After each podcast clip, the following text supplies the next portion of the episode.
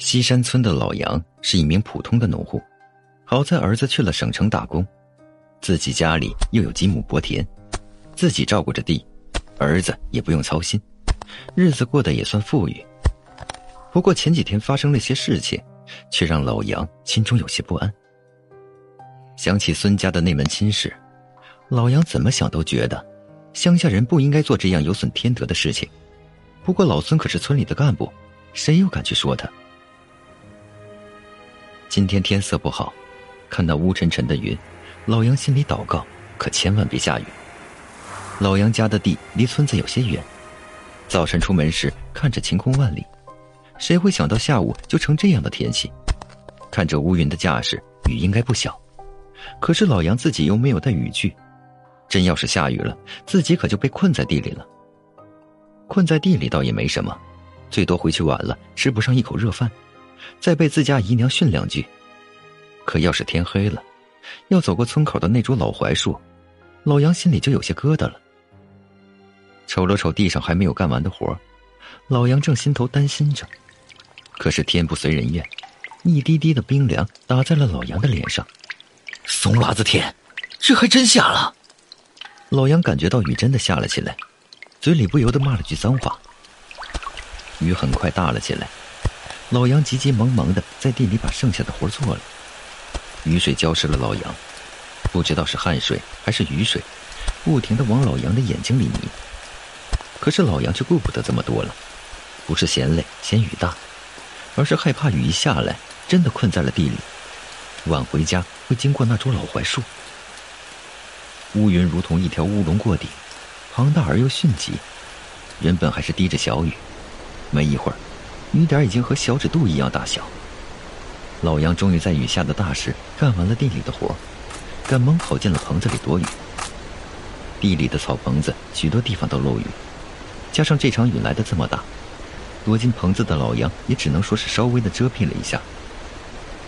浑身湿透的老杨皱着眉头，伸手朝自己衣服里掏烟，可是入手全是稀烂泡湿的烟渣，这让老杨更加烦躁了起来。这雨下的邪性，刚刚还是小雨，这么一会儿已经打得四周都是水雾，一股子泥土的味道直翻了上来，而乌云过得也有些不正常。天色很早就黑了下来，原本不会这么早天黑，可是因为这场雨，四周已经变得乌漆漆的。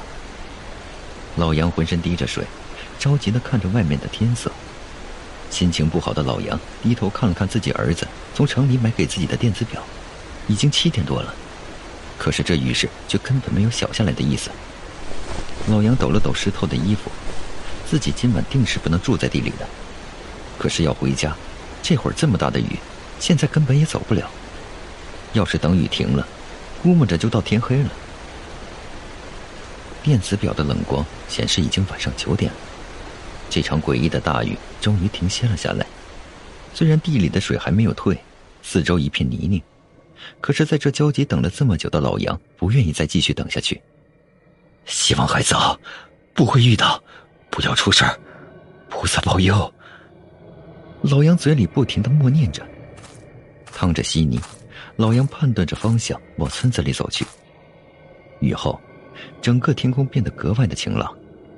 可是今天不是十五，月亮不圆，照下来并没有月光引路的感觉。反而让四周的荒野变成了凄惨的白色。老杨心中有事儿，不敢停下，嘴里念叨着往回家的路走去。下过雨，自己又淋了个透彻。走在路上，老杨总感觉有股子阴阴冷冷的劲儿直吹骨头。阿弥陀佛，阿弥陀佛，阿弥陀佛。老杨念叨的声音更加大了，一门心思的往村子里回。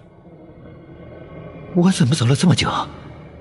回村子最多半个小时的路，可怎么会走这么久？难道是被野鬼迷了道？想到这儿，老杨打了个哆嗦，心中怪罪自己瞎想。可是的确，自己怎么会走这么久？老杨抬头，借着苍白色的月光，辨别着四周的景物，看看自己究竟到了哪里。可是看清楚周围。老杨吓得差点坐在地上。老槐树，是的，是那棵老槐树。自己怎么绕到了这里？菩萨保佑，菩萨保佑！他们老孙家造的孽，可不关我的事儿啊！老杨看到老槐树，再也走不了路，站在原地，嘴里不停的祷告着。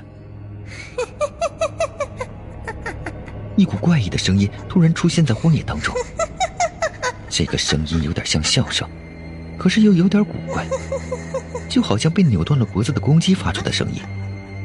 据说人的脖子断了，和公鸡发出的声音一样。这个声音出现的很突兀，并且老杨听得出来，这根本不是野鸡或者其他什么动物能发出的声音。最为让老杨心中发寒的是，这个声音分明就在自己身边。